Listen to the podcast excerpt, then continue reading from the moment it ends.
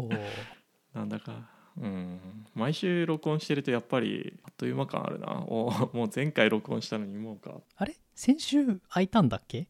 忘れちゃった。いやいや先週はやったよ。あ先々週が空いたんだ。うん先々週は僕は風邪で死にまして。早いな。そうもう2週間経ったのか、はいはい。早いよ。なんだかんだでもうすぐ9月ですから。いやこっちはね 寒いんだよね。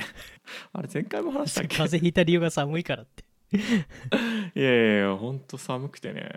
朝とかさ多分20度ないないのよ。15度とか。しかもうちあのバークレーの丘の方でうん。あの霧がすごいのね。うん。だから気温もねあのー本当に湾の方に比べるとね23度低い、うん。うん、いいじゃんでもダウンが必要。いいいいね。冬はどうなんだろう、9ね月、冬はさ暑いのかな？あそれとも冬はさ暑いっていうか冬はあったかいのかな？比較的。冬はあったかいよ人比較的。逆逆逆現象が起きてさ。うん。だから東京み東京とかニューヨークみたいにすごい寒くなるっていうのがない。ないん、だ。まあいいねそれは。うん、いいのかな？なんかやっぱり四季があった方がって言うけど まあ暑いの苦手だから。まあこっちの気候はこれはこれでいいのかないや本当にね霧が朝とね晩はねすごいのよ。立ち込めてて。走りに行くとね本当に先が全然見えない。え。ーうん。じゃあザ・サンフランシスコの霧の絵だねそれって。ゴールデンゲートに霧がかかったみたいなうん。素敵な写真とかあるもんね、昨日はだからね結構ゴールデンゲートブリッジも見えなかったな。上の方からもね見えるんだけど。うちはイーストベイだけど、うん。相当遠いか、うん、見えるんだけど昨日は結構霧がかかってて最近は結構曇ってるね。うんでまあ山火事山火事がね、まあ、い大きいやつがまだ燃え続けててディクシーファイアああ今その季節だもんね。いや先週ちょっと空気のクオリティ悪くなったけど、まあ、今のところは大丈夫かな。でも去年はね9月の頭にあのドライサンダーがあってあのサンタクルーズの方とか結構もういろんなところに燃えまくったのよまあだからちょっと去年はすごいみんなさポストしてたよね。オレンジスカイ空がオレンジで。で空気はコロナがあってここはカリフォルニアじゃなくて地獄なんじゃないかみたい いやー去年ね9月9日ぐらいだったね。写真を昨日見たんだけど。まあちょっとだから山火事シーズンまだ続くんで、うん。な、まあ砂漠だからうちもね裏がしょうがないねねうん、うちも裏がねリージョナルパークなの。だからね一応その山火事のリスクはあるのよ、ーはい。原材料はいくらでもあるわけで。そう。でまあと今回は特にあの雨が少なかったから結構乾燥してて。一応ねそのワイルドキャットキャニオンっていうなんだろうな渓谷があるんだけど、うん。谷、うん。そこにあのカメラがん何台か置いてあって、うん。一応その気象条件山火事が発生する気象条件によってレッドフラッグウォーニングっていうウォーニングと、うん。あとなんだっけなブラックじゃないけどあのかなりその山火事のリスクが高いっていう2つのなんだろうなシビアリティがあるの。まあセブ1とセブ2みたいうーん。でセブ1になるとえーセブ2か。セブ2ワイトフラッグになるとそのオンコールの人たちがいて、あの24時間体制であの谷を見なんだろうな監視する なるほどね。カメラを。うん、なるほど。で何かあったら飛んでいくと。そう何かあったら消防署消防署もそのカメラをシェアしてるから、うん、それはね住民のボランティアのグループなんだけど。へえなんかすごい組織力を感じるんだけどアメリカのくあの シティガバメントにしてはなかなかないよね普通。いやーでもまあそれぐらい結構その山火事っていうのはねバークレーも1990年かな、うん。にあのバークレーヒル燃えたんだよね。燃えた燃えた。あれは有名だった話だよね。でまあそれ以降そういう山火事というかその住宅地を燃やすみたいなやつはないんだけど、ね、バークレーヒルって結構その住宅が密集してるし丘でえーっと結構この消防車が通る道っていうのが結構限られてたりとか。ああなるほどね。一回燃え出しちゃうともう結構その鎮火するのに結構難儀するから。なるほどね。なんか山火事見てるとさかっこよくさこう飛行機が空の上からキューンってきてババーーってやっていくけど あれじゃやっぱ足りないんだね。かっこいいけど。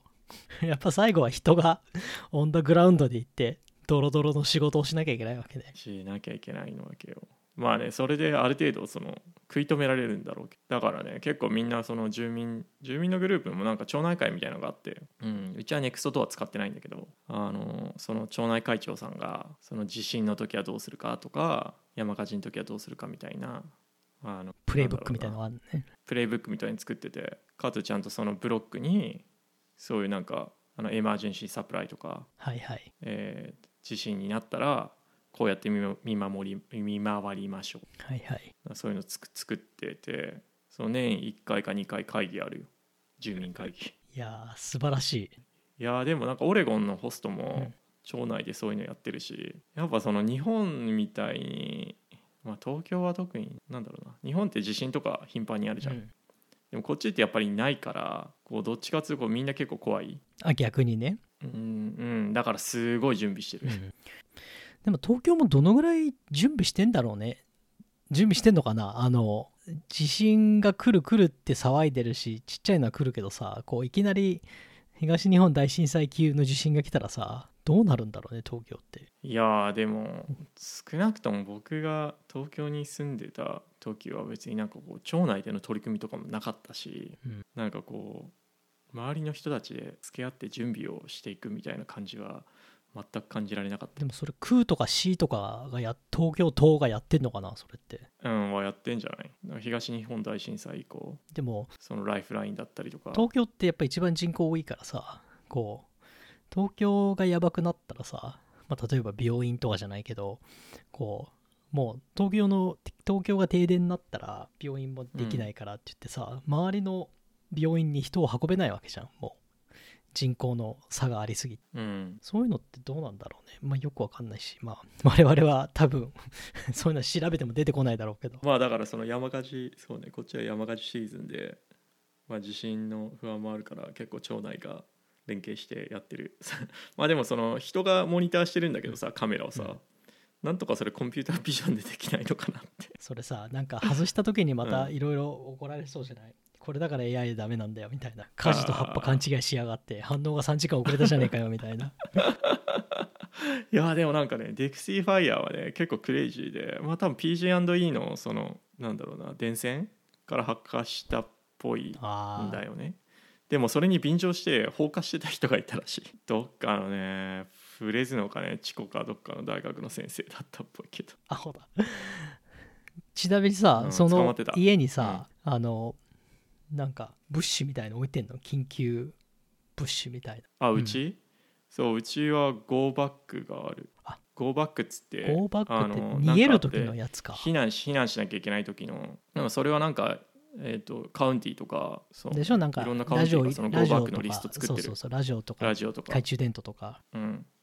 うん。えでもさ家にさなんか5日分の食料とか貯めてる？あ水とかね。水か。水か。いやでもちゃんとこれからちゃんと備蓄しないといけないんだけなんかあのか日本で会社で働いてる時にさあの必ずヘルメットとさなんかどあったカねバンみたいなのがあってさ一応あれなんか入ってんでしょ？ご飯みたいなのが。エマージェンシーキラッシュあのイマージェンシーフードみたいなのが入ってんでしょ？ああったあったあったあった。今言われてみるとさそういうのって家にもあった方がいいのかな？いやあった方がいいと思うようちヘルメットないぞ、ヘルメットはねわからない。外に。あチャリのヘルメットがあるか。まあ何かがあれば。何かがあれば、うん。であとはなんかこう日持ちするドライドフルーツとかカロリーメイトとかそういうのがちょっとあればいいんでしょうと。うん、あれはやっぱ確か震災の後にやっぱりこう何がなくて苦労したとか、うんトイレとか？ああ水のいらないトイレって一時流行ったもんね。まあ、そういうのもねこっちはある。あるんだ。その町内会のあれに用意してある。そっか。よくわかんないけどアマゾンでポチっとこうかな。絶対そういうセット売ってそうだよね。うんいやでもなんか東京に住んでた時に確か防災マニュアルみたいのがなんか東京都から配られた気がするな。あそう？んそういうのにいろいろ書いてあると思うけど。いやいやいやまあなんで。ちょっと山火事シーズンこっちは続きますが。う怖いね。何もないといいな9月。まあそうだよね。山火事だったらゴーバックだよね。逃げなきゃいけないから。でも地震だったらさその逃げられ逃げるより自分の家にこうずっとなんか自分の家に避難する可能性もあるわけじゃん。そうね。まあ。き結局自分の家が倒壊したりとか周りが火災でとかっていうのがなければ、まあ、基本的には家にいるっていう。難しいね。両方考えなきゃいけないんだね。家が倒壊するレベルの地震はならないんじゃないかな。さすがにその戸建てだったら。そうだよね。平屋とか二階屋がさ潰れたって言ったらすごい地震だよね、周り周りの木とかも落ちてそうだよね。うんまあハイチがね地震で今すごいああったね先週。被害がすごいけどでもやっぱりこの建物の構造上というか作り上 やっぱりその大きな地震の衝撃をねあの吸収できるもんじゃないから、うん。特にコンクリートとか石とかしかもなんかちゃんとその耐震構造とかになってないうんうから、ん。まあ相当激しそう。まあなんでそうね山火事の話に戻るけど何もないといいな、うん。何もないというかもうすでにディクシーファイヤーっていうあれが今カリフォルニアで多分歴史上一番でかい山火事になっちゃったんだと思う。ほ うん。去年は最悪だったけどね。去年だってカリフォルニア123ぐらいの規模のやつが ポコポコポコってサンタクルーズとあと,、えー、とマリーンの方とマリーンっていうかソノマの北の方とあとタホの方みたいので起こっちゃって。しかもコロナであの消防士さんたちが結構その対応が難しくて。ううん。かつ結構その山火事対応の消防士さんって季節労働者じゃん。あそうなんだ。知らなかった、うんいやもういるのよ。フルタイムの人もいるんだけど、はいはい。で結構その刑務所の服役者があのあそこから人手を回してるんだ。人手を回してた。でも去年ってほらあのコロナでさ、うん。刑務所でえっ、とアウトブレイクああなるほどね、まあ、老老人ホームと一緒だもうみんな結構み密に暮らしてるからすぐクラスターになっちゃうのね刑務所も。で動員できなくて人手も全然足りなかったっていう。最悪だったんですよ。そこにあのドライサンダーで広範囲に結構な規模の山火事がポコポコポコってできちゃったから、うん。もう条件も悪かったしリソースも少なかったしその現場での対応もコロナがあって難しくて一番しんどい年だったと。いやそうならないといいないつまでなの山火事シーズン。10月とかじゃん。自然解決の天気が変わって。まあだから気温が落ち着いてきて山火事が発生する条件がだんだんその発生しにくくなっていくとのがまあそんな感じです。まあコロナは相変わらずですけどこっちはあんまり変化ないな。もう先々週ぐらいから屋内マスクあれでしょ？あの正式にアメリカがさ8ヶ月後に3回目打てって言ったんでしょ？CDC がああブースター言った。うん、でもそれはなんか結構賛否両論あるよ。まああるよそれはうん。まあ俺はあの日本もそのロジックでブースター配るんだったら俺はあの来年の3月に打たなきゃいけないんで。その専門家の間でも意見分かれてるっぽいけどそのブースター自体が効くのか効かないのかみそれが必要なのかどうか。まあ全部イスラエルからのデータでしょそれって。イスラエルが 早いから。イスラエルね。すごいよね。先に打って先に効果が切れて先に3回目を打つっていう。東京はどうですか？東京は数字が上がってることは上がってるのねだけど、うん。ここ1週間2週間でやっぱり R が下がってんだって。あの専門門的な人曰く。俺 R の計算方法も知らないけどさ。まあだからグロースあのケースのグロースは減速してんのね。だからひょっなるほど。としたらまああの頭打ちなのかっていう説もあればいやお盆だからデータがこうあのリニアじゃないみたいな説もあるんで、まあ、ちょっとわかんないけどヒストリーだけを見れば R は下がってるからいいんじゃないみたいなことはあるみたい、でまあ病院がない病棟がないのとあの病棟はないんだけど ICU のキャパはまだ50%ぐらいなんだって。うんなるほど。一応まだじゃあ余力あるんだ。そう去年騒いでた ICU のキャパはまだでもなんかその入院全然できないっていうのと ICU のキャパが空いてるっていうのが結構矛盾するんだよまあだからあのなんていうの？ICU に行くほどあ ICU まで行かないそうそうそうそう。行くほどにならない人たちがいっいぱいいてその人たちは入院できないけどかといってその人たちを ICU に入れたら、まあ、ICU って1個の病院に大きいところでも 10, 10ベッドとか20ベッドしかないからすぐいっぱいになっちゃうから、やっぱり開けとかなきゃいけないっていうのがあるんで、うん。まあ気をつけてください。なんかなんだろう。普通にレストランとかもやってるし あんまりさ そのひどいって言われてる状況とあんまりリンクしないんだけどまあまあそういうことなのかな。ICU に入る人たちそこまで行かないから。であとはやっぱりなんか全国の知事たちがあの早うロックダウンしろみたいなことを言ってて、うん。であの総理大臣はあのロックダウンしても意味がないって言い張ってるしなんかね、うん相変わらずやっぱり政府的にはもうこれ以上何もする気はないらしくて ただワクチンをひたすら配るみたいな。あー、まあ、ワクチンひたすら配るのはやらなきゃいけないことだから正しいと思うけどね。そうでもそれってさもうあのなんていうの？政府としてはさディシジョンメーカーとしてはさもう全部決めたことじゃん。あとは実行するだけで。だから、まあ総理大臣とかさ東京都知事とかはさあのもうちょっとちゃんとさ次の判断をするべきだよね。あの。それがロックダウンなのかわかんないけど。うん。全く何もしてないらしいよ今。であのそろそろパラリンピック始まるんだよね。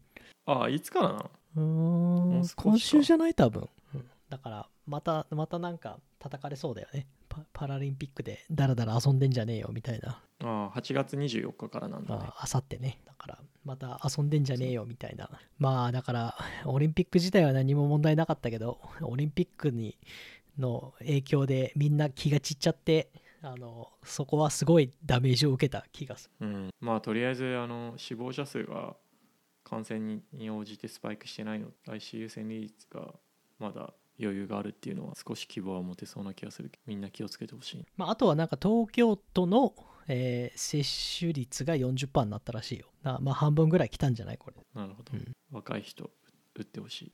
なんか渋谷にあの若い人がいつでも行けるクリニックを作るらしいよ。ウォークインウォークインワクチンクリニックみたいな。いそっか。いや秋ぐらい日本に帰りたいから。やー無理でしょう。収まってほしい。昨日あの成田にいたん行ったんだけど成田空港にいたんだけど、あの成田空港の第2ターミナルか。えっ、とやってるお店2軒しかやってなかった。マックとうどん屋しかやってなかった。いやーなんかあの なんかビットフライヤーの加納さんってうん。CEO、うん。ファウンダー。あなんかアメリカにいたみたいでツイッターにあの帰りましたで今なんか3日間東横インで隔離をやってるみたいで。これ部屋が狭すぎるとか。待望の朝ごはんっつって送られてくる弁当がコンビニ弁当みたいなやつ。で それ見たら帰る気なくなるよなと。いやーやっぱりもうワクチン打ってる人はあの隔離しなくていいってなるまでは来ない方がいいと思うよ。よっぽどなことがない限り。ちょっと難しい。じゃあそんなところが山火事とコロナで始まりましたけど。いや前先週テックネタまあちょっと9月ぐらいになるまでないかみたいな話をしてたんだけど。あの先週かな？Facebook のあのホライゾンっていう、うん。ほら Facebook さあのメタバースカンパニーになるって言ったから。まあオキュラスも持ってるしいいんじゃないでしょうか。うん。それであのバーチャル空間でビデオ会議ができる、うん。あビデオ会議じゃない。バーチャル空間でそこにアバターを投影して会議ができるっていう。でアバター経由でジョインできる人はなんか10人とか人数が決まってて。でそのバーチャル空間の中にそのいわゆるその Zoom の画面みたいなやつも出せるんだけどそれに、えー、と出れる人たちはもうちょいいるのかな？あのそういうのが発表されたんですよ。見た動画。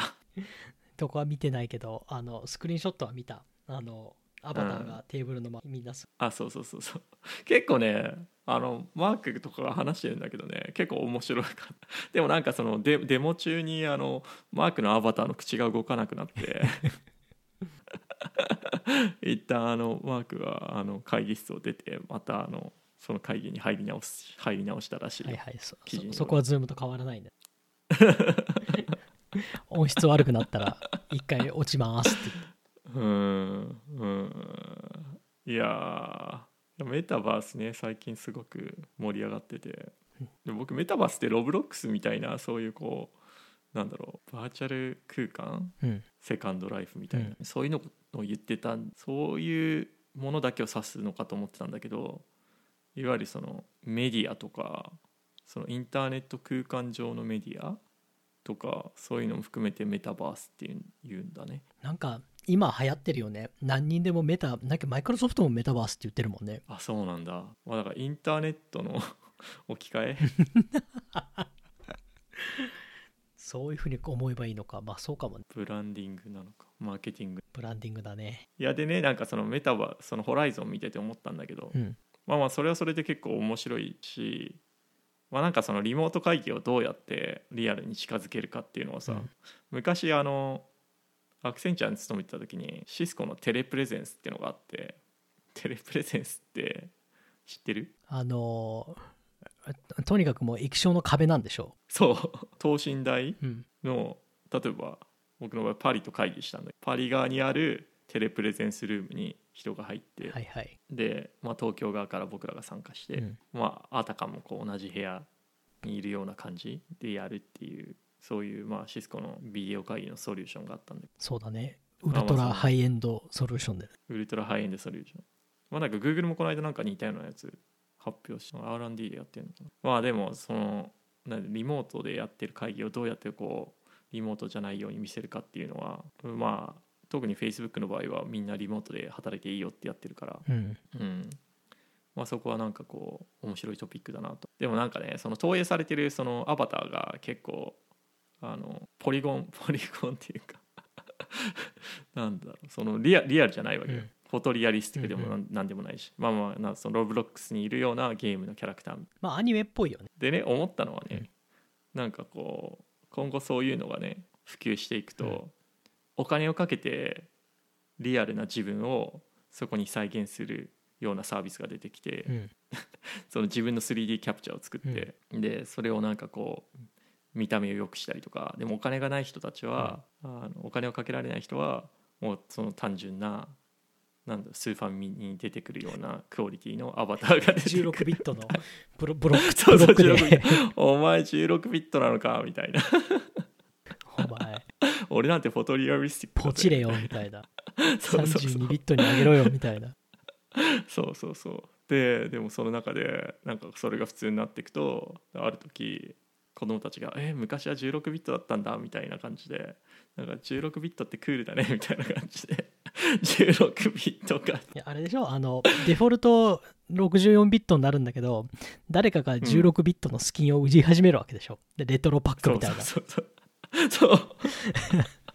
まさに今さプレステでさスーパーミスーファミグラフィックスでやれるゲームがあるっていうのと一緒でさなんかこう古き良き時代を思い出すためにうん。やるみたいな。っていうサービスとかなんかそういうこうなんだろうアバターを作るサービスとか、まあ、そういうのが出てくるのかなとかいやちょっとメタバースを見ながら思った。まあねだってあのバトルロイヤル系のゲームってあるじゃん？あのうんフォートナイト。そうそう。あそこって確か IAP は、あの確か武器買えないんだよね。で全ての I- IAP って外外見を良くするための踊りを覚えたりその帽子かぶったり T シャツ着たりみたいなんだからまあその世界だよね、本当にもう。その自分がメタバースの中でこうどれだけ差別化できるかみたいな。いやだからいい服を買ったり。そうでああいつあれ着てるよみたいな。あいつあれ着てるよ。あれ2万2万ダイヤモンドなんだよみたいな。しかもなんかあれなんか NFT とリンクしててなんかすごい供給が限られてるらしい。みたいなそうそう。複製できないらしいよっていうなんかね世界をねちょっと妄想してみた。ね。ホライゾン見ながら。うん。であとおも面白いと思ったのがそれと似ててそのうん。自分のさ、ズームみたいに顔が絶対出ないわけじゃん。そのアバターがいるから。うん。だから本当にそれが例えばさ一日会社にいる時はさその work from home でアバターがこの代表してくれんだったら本当に今パンデミックで困ってるさあの服あのメーカーと化粧品メーカー。うん。本当彼ら困るよね、マスクしないのに家にいてアバターがいるからもう化粧しなくていいみたいな、うん化粧しなくて。別にスウェットでいいじゃんみたいな。俺のアバターはちゃんとスーツ着てるから俺はスウェットでいいじゃんみたいな。もう T シャツにスウェットパンツで。そう。アバターさえスーツ着てればそれで打ち合わせ出れるわけじゃん。うん。それ考えると面白いよね。なんかどんどんどんどんデジタル、うん。リアルが困る。いやーなんかブラックミラーってネットフリックスのうん。あるじゃん、うん。 sci-fi、うん。あれでこうこめかみみたいなところになんか端末みたいにつけて、うん。あのその意識をそのバーチャル空間に持ってくみたいうん。な話があるんだけど、うん。まあなんかそういうのってすごい面白いなと思って。まあなんかそのメタバースもうそこに近づくのか。まあメタバースはなんか今はオキュラスつけなきゃいけないホライゾンの場合は、うん。でもなんかそのそういうその bulky な デバイスがいらなくなって そういう空間に 入れるようになる日が来るのかな。まあなんか結構。まあでも Facebook ねのメタバースやってるのはすごい個人的には結構面白い。ただまあ家にオキュラスがないからね。あまだ。まあでもそうだよね。Facebook はさ人と人をつなげる会社だからうん。メタバースで Facebook が知らないところで人と人がつながり始めたら彼らにとってみればもう死活問題だから、うん。まあそれはやるしかないんだろうね。うん、でもさ今ここの世界は、まあ、Facebook、まあ、いろんなソーシャルって結局サイロじゃん、うん。人は移動できないけど、うん。メタバースどうなんだろうねメタバース同士がつながったりとかするのかな。Roblox が作ってるメタバース。なんか国みたいな感じで。まあでもそれがさあのはあなんだろう。これ言うとなんか話長くなるけどテオリーはさ、ブロックチェーンでしょ？それって。要はあの Roblox で例えばなんかかっこいい T シャツ買ったらさそのレコードがちゃんとブロックチェーンに残ってれば、Facebook のあメタバースに行って同じブロックチェーンをアクセスすればそこのうんパーミッション見れるわけじゃん、で Roblox の T シャツを Facebook のメタバースの中で見せられるようにできるわけ。うん。だから、まあ、NFT 兼ブロックチェーンの話につながるよねそれ。うん。メタバースをこう メタバースがデータを共有し合える共通な場所ってどこっていうとブロックチェーンになってくるのかなみたいいやーなんか友達がメタバースやりだしたみたいなんです Facebook で。ちょっと今度話聞いてみるわ。っていうのが先週あったのとあともう一個はあのテスラがあの AI デーみたいのがあったんだよね、なはいはい。まあ、そこであのチップの発表したんだけど。チ毎年やってるップの発表とあとその自動運転のと精度向上。はい。うん、それ自体すごいまあまあ普通の発表だったんだけど。なんかあのヒューマノイドみたいのを出しますって。発表して。ロロボッあトの工場ロボットワーカーでしょ？なんかその単純でつまんなくて危険な作業をただやるためのあのヒューマノイドワーカーを作ります、うん。でそれなんか別にあのプロトタイプがあるわけじゃないから全身タイツ着た人を連れてきてあの同じそのヒューマノイドのデザインの全全身タイツを着せた人を出して ひたすら踊らせるっていう。いやイーロンすごいわ。今年はネタがなかったんじゃない？なかったのかな？なかったにしたうん。あの爆笑してたね。会場でいやーそうだからえっとねそれはいや別にいいんだけどやってもらって。あの俺俺の個人的な意見では普通の産業ロボットをやってることを人間の形にしただけだろうと、もうどこの自動車会社もやってるよそんなのみたいな。ねえ。あのなんだっけファナファナックとか作ってる。あうんうんもあるしあとオートメーションもうどんなどんなあの結構あの日本の自動車会社って産業ロボット内製化してんだよねああと、うん。だなんだっけな、トヨタではね、なんだっけ、5つの木とかなんとかっていうのかな？だ汚い、危険、うん、忘れちゃった。でもなんかそういう仕事はもう自動化するみたいな、あの、あうんなんかもうそんなの20年前からやってるよ。いやななんでそのヒューマノイドに行ったのかすすごい興味があるんだよないや、しかもなんかその顔がそのモニターになっててそこにあの人の顔を投影できるっていう、うん、しかもなんか同じあれかな？あの自動運転と同じカメラが乗っかってて。はいはい。動き回れると。動き回れるっていう。ただプロトタイプじゃなくて全身タイツの人だったから。実際どんな動きをするのかまだプルーフ・オブ・コンセププトなんだよ。ト、うん、プルーフ・オブ・コンセプト。でなんかチップ発表してたね。T1 ね、すごいね。やっぱりあの、もともと NVIDIA のチップ使ってたんだよね。うん。で、自社になってからなんか着々と進んでるみたいだから、すごいね、うんあの会社。自分でチップいやスクラッチから作ったって書いてあったよ。えでもなんか自分たちでセミコンダクターのか工場があるわけじゃないからチップの工場に依頼してるんだよね。デザインだけでしょ。まあでもそれはみんな一緒だからさ。世界であ M1 のもそうか。M1 もそうだしシリコンあシリコン生産キャパ持ってんの？もはやインテルとサムソンぐらいじゃん、うんうん、うん、あとはもう持ってないからみんなファブレスだから。うん。あの多分テスラの場合はボリュームがめちゃめちゃちっちゃいから車だけじゃん。乗っけるのって、うん。だから多分クソ高いんだろうなとは思うけど、うん。M1 だったらさあの iPhone で焼却できるからさ相当、うん相当1個あたり安く作れる。うん。テスラのこう多分でかいチップをさそんな年間3万とか4万個なんて TSMC だったら多分一瞬で作れちゃうからうんうん。どうなんだろうねわかんないけどあのし 研究開発費とかちゃんと あの取って返すなんかペイバックできてんのかなとは思います。うん。いや今そのなんだろう自動運転で事故が起こっててそこに対する結構検査検検査じゃない。え調査、日本語変になってきて最近 言ってる意味はわかるけどね検査でも。が結構ニュースになってる時だったから結構ホットだった。まあ。いやあのあの自動運転のさトレーニングのさ、うん。システムがさ道場っていう名前なんだよね。同時じゃなくてね。道場道場道場じゃなくて DOJO あの日本の空手道場とか柔道の道場、はい。要は訓練する場所だから。イーロンは日本好きでそういう、まあイロンもさ内心はオタクだからね。あの人ほらツイッターのアカウントのプロさ写真さ、日本のアニメ結構使うから。アイドルマスターとかね。ゲーマーだしね。まあうん。イロンはあのオタクだよ。イーロンね。あれ？あの打ち上げするんじゃなかったっけ？したんだっけ？あスターシップ？スターシップ。まだじゃない、まだか。うん、あ今週の宇宙ネタねあるよ。うん、えっ、とアメリカの政府のまあ NASA か。NASA の RFP で月にえっ、と着陸するあのデバイスデバイスっていうかシップがあるんだよね。ルナランダーっていう、うん。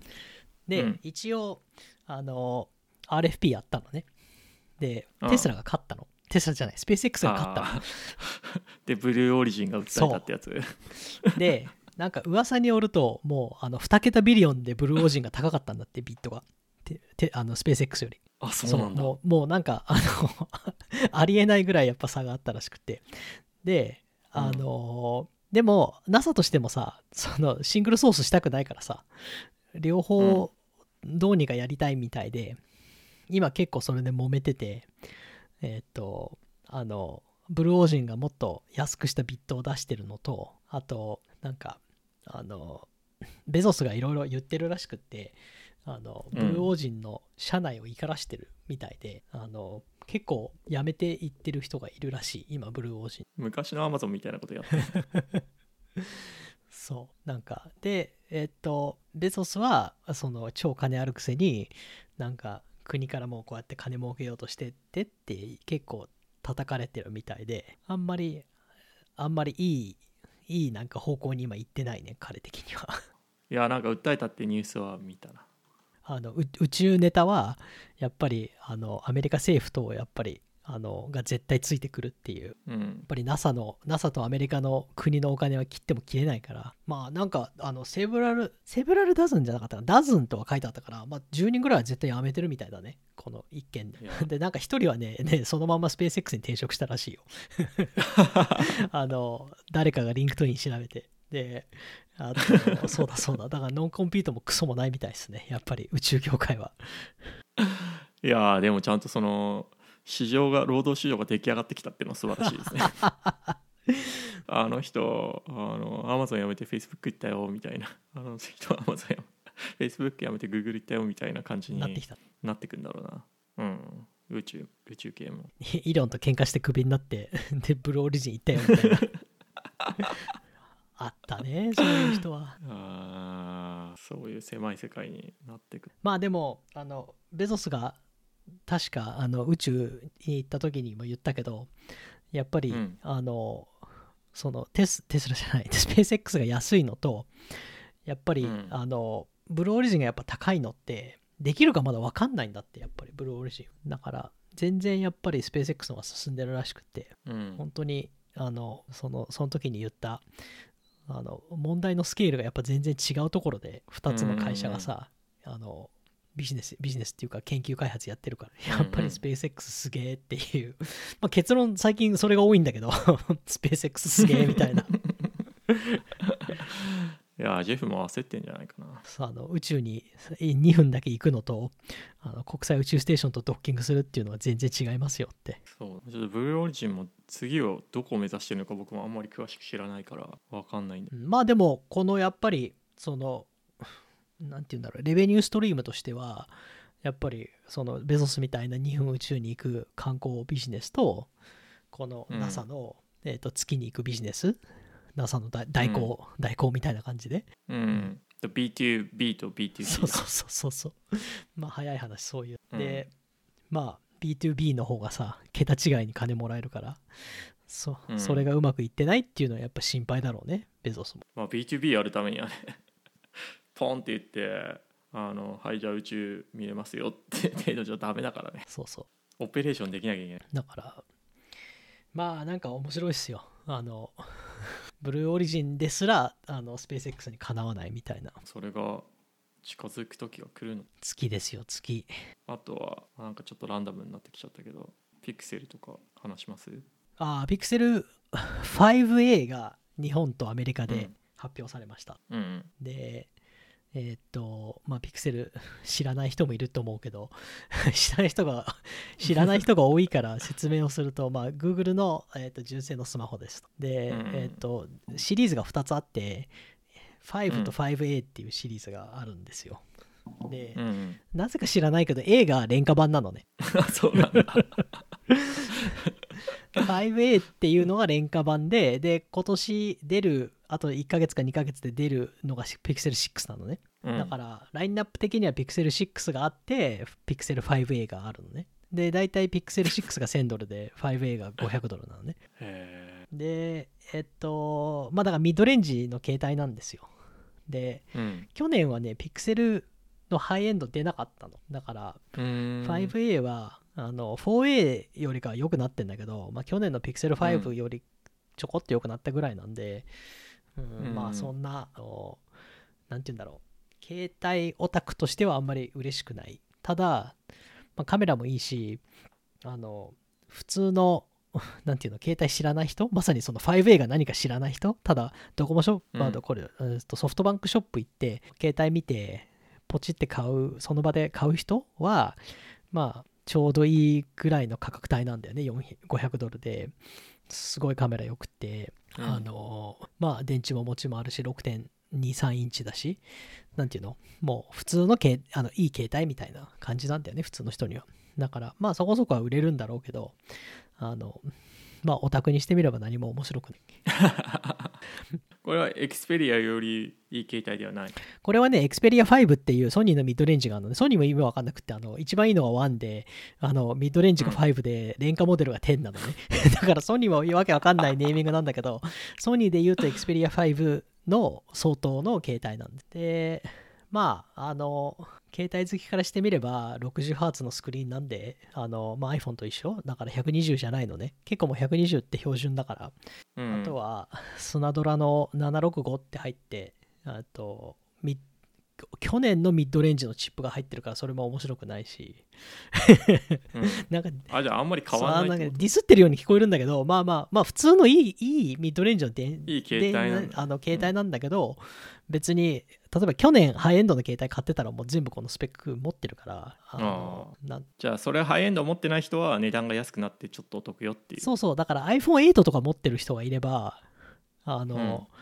もう結構前じゃん？iPhone8 なんてでこれに変えたらもうすごいあのカメラ良くなったみたいないうふうに感じるけどまあその 5A 携帯好きからしてみれば 5A は別にあれなんだよね。だからうん。でまあ面白いのが、えー、と US と日本でしか出さないの。なんかその Google のハードウェアに対するやる気っていうのがすごい最近あの しぼんでってる感じが するんだよね、まあ売れないからね。ピクセルって売れないからねもう。うん。本当にサムソンに勝てないからね、その iPhone と戦うどころかさ、Google が作ってるのにさ、アン Android 携帯ナンバーワンになれないからね。なんなんで Google は ハードウェア作りたかったんだろう？別にだって Android 乗っけた携帯がさ世の中にさね他の人たちがばらまいてくれるわけじゃん、うんでもすでに Android のシェアはそこそこああったわけそう。まあだから、ハイエンド、まあハイエンドはやっぱ iPhone に全部食われてるから、 and あのシェアで見なくって、うん。そのなんか price bracket で見てったら、うん、で、ハイエンドってやっぱりさ、 Android みたいに fragmented だとさ、作りにくいんだよね。その、うん。まさにソニーだけどさ、あんま台数出ないのにさ、うん。研究開発もやんなきゃいけないし、すごい投資しなきゃいけないわけじゃん。だから、そういう意味で、じゃあうちがハイエンド作るか、みたいなので結構始まったっぽいんだけど、うん。まあ、やっぱ売れないし、で売れるためにじゃあその 5A その A シリーズが出たからいやミッドレンジの出たんだけどでも別にうん。そんなミッドレンジの携帯だと誰でも作れるからさ そのもう中国でさ 部品買ってきてさくっつければいいだけだからそう。だからまあ俺の勝手な意見は俺ピクセルの部署にも何もいなかったからあの勝手な意見はやっぱりソフトやる人ってね夢はハードじゃんみんなハード作りたいじゃん？ソフトやる人そうなの？そうそうそうそう。俺のソフトにあの100%かっちり合ってるハードが欲しいと。あ垂直統合そうしたそうそうくなっちゃうのね。でも俺のソフトはこんなにいいのに何なんだよこのシャオミとかいう会社がさみたいな。作ってやるともう。あの俺のいいソフトをなんかフル活用できるこのパーフェクトなハードみたいなああまあでしょ言わんとしてることは分から分からないでもない。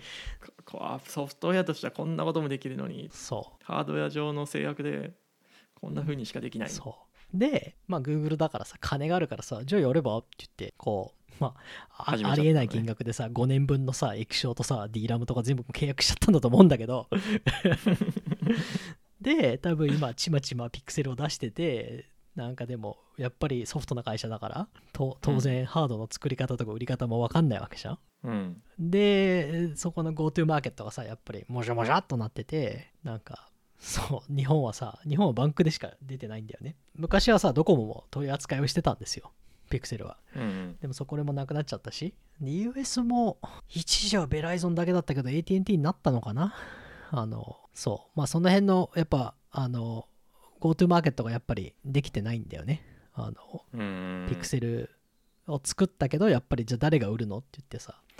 でさっき言ったミッドレンジの人なんてさ、あの一括で SIM フリーモデルなんて買わないんだよね。もう23年に1回携帯が壊れたらさ、ベライゾンストアに行って新しいの買うわけじゃん。だからやっぱその人たちとかに本格的に台数売るんだったらさやっぱりキャリアのディストリビューションなきゃいけないんだよねだそれもないし、う んいやアンドロイドはロマンって話がそうなんだよ。だからミドレンジなんてね、作っちゃいけないんだよ。アンドロイドはロマンなんだから。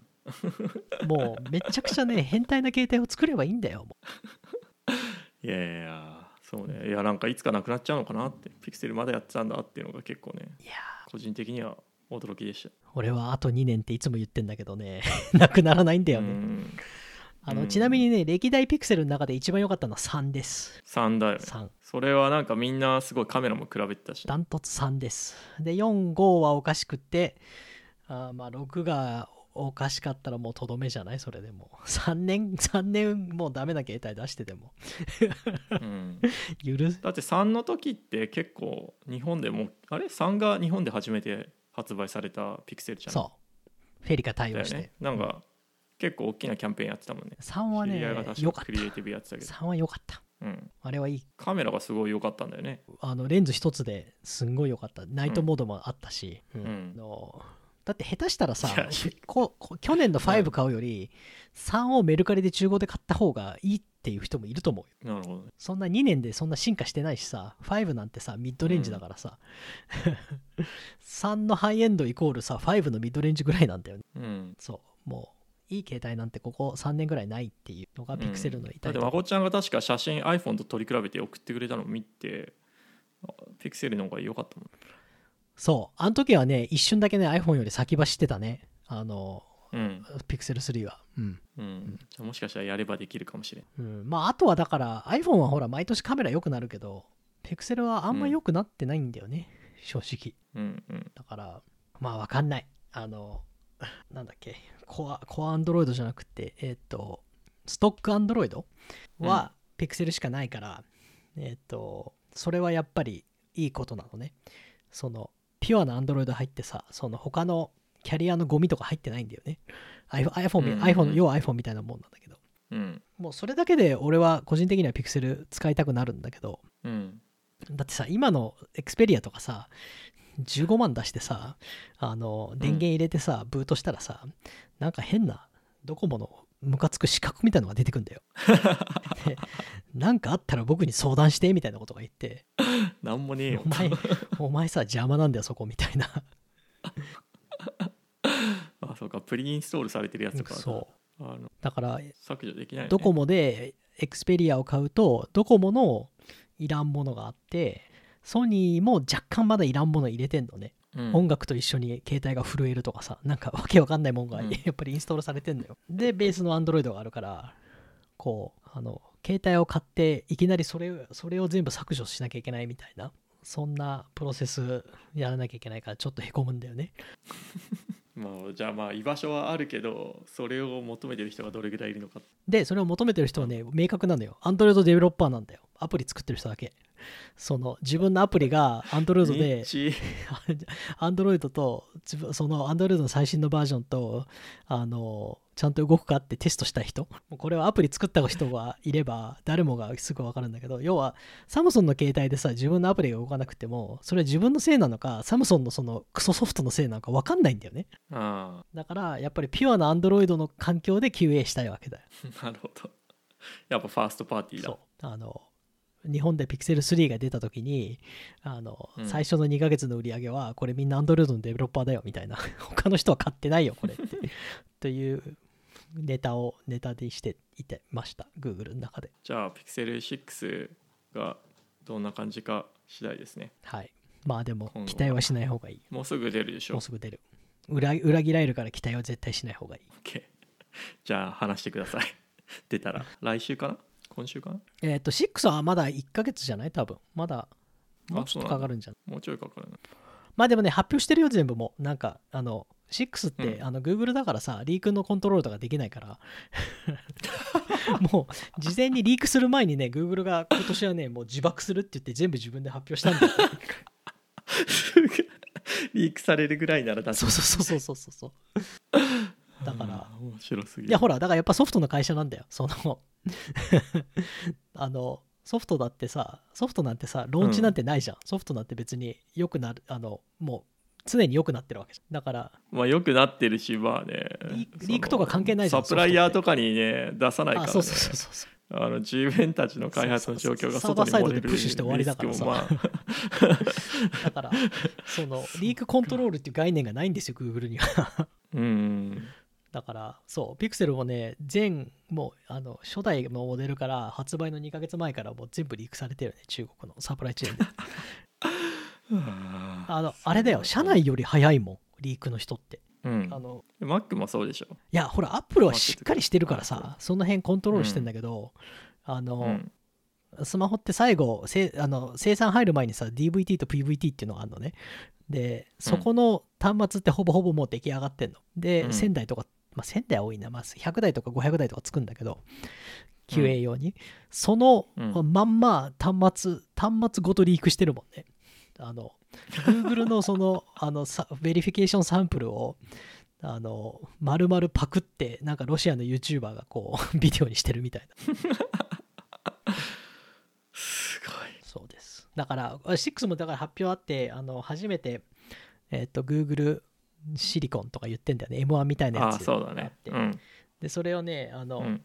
あの、これは聞いたんだけど、誰も、社内の人も教えてくれなくって、なんか、でも、誰かが、あの、紐解いたらしくて、なんか、裏はサムソンのチップなんあそう。クアルコムのチップじゃないの。じゃないの。サムソンのエクセノスっていうチップなんだけど、アームなんだけど、アームベースなんだけど、サムソンが作ってるエクセノスで、で、それにちょっと味をつけたっていう、なんで、M1 みたいにス,、スクラッチからは作ってない、まだ。でも Google はインハウスだって言い張っておるっぽいそう。で、それ一応インハウスって言えるんですよ。その、まあ一応そうなの。そう。だから、あの、インハウス度合いだけで、例えば、うん。M1 はさ、アップルがその、アームのデザインを取って、まあ、相当改良してるけど、うん。あの Google の場合は多分だけどその Exynos のベースがあってで Exynos ってまあスナドラぐらい速いからまあいいチップなんだよね。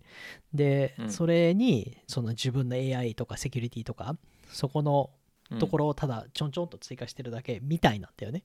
その、うんうん。あのインターネットでパチコメンテーター曰く。うん。だから、あの多分 M1 だとさあの8割 Apple2 割 ARM なんだよね。でも、うん。あの Google のチップは8割 Samsung2 割 Google なんだよねまだ。なるほどベースを使ってる割合が全然違う。そう。まあねでも多分、あの ARM もさ ARM じゃない Apple もさあの今はさ A A13 とかじゃん？A もっとだっけ、うん。まあ忘れちゃったけど。まあ要は13回やってんだよね Apple はもう。チップを。だけどであの毎年毎年？だ。毎年毎年。多分あアップルもさ A1 の時はさそんな感じだったと思うよ。もうほぼほぼアームのでさ、うん。自分のちょっと味付けしてるだけでっていう。確かに。A13 じゃないはい A13 そう。だから13回目もやればささすがに。あれ？A14 まあ多分10回ぐらい自分でやってんだよね。もう自分のチップ作ってんだよねアップルって。あそうですね。A14 バイオニック、うん、だからアーム 10, 10回もやればそれは 上手になるよみ。た いなるほど。まあそれスペース X とブルーオリジンな だからまああのいいミッドレンジの携帯が欲しかったらぜひソフトバンクストアに行ってください。そこでしか買えない。はい。お1時間ぐらい話したよ。今週はこんな感じですか今ね来週ね。来週ぐらいからアップルのリークが欲しいですね。欲しいですね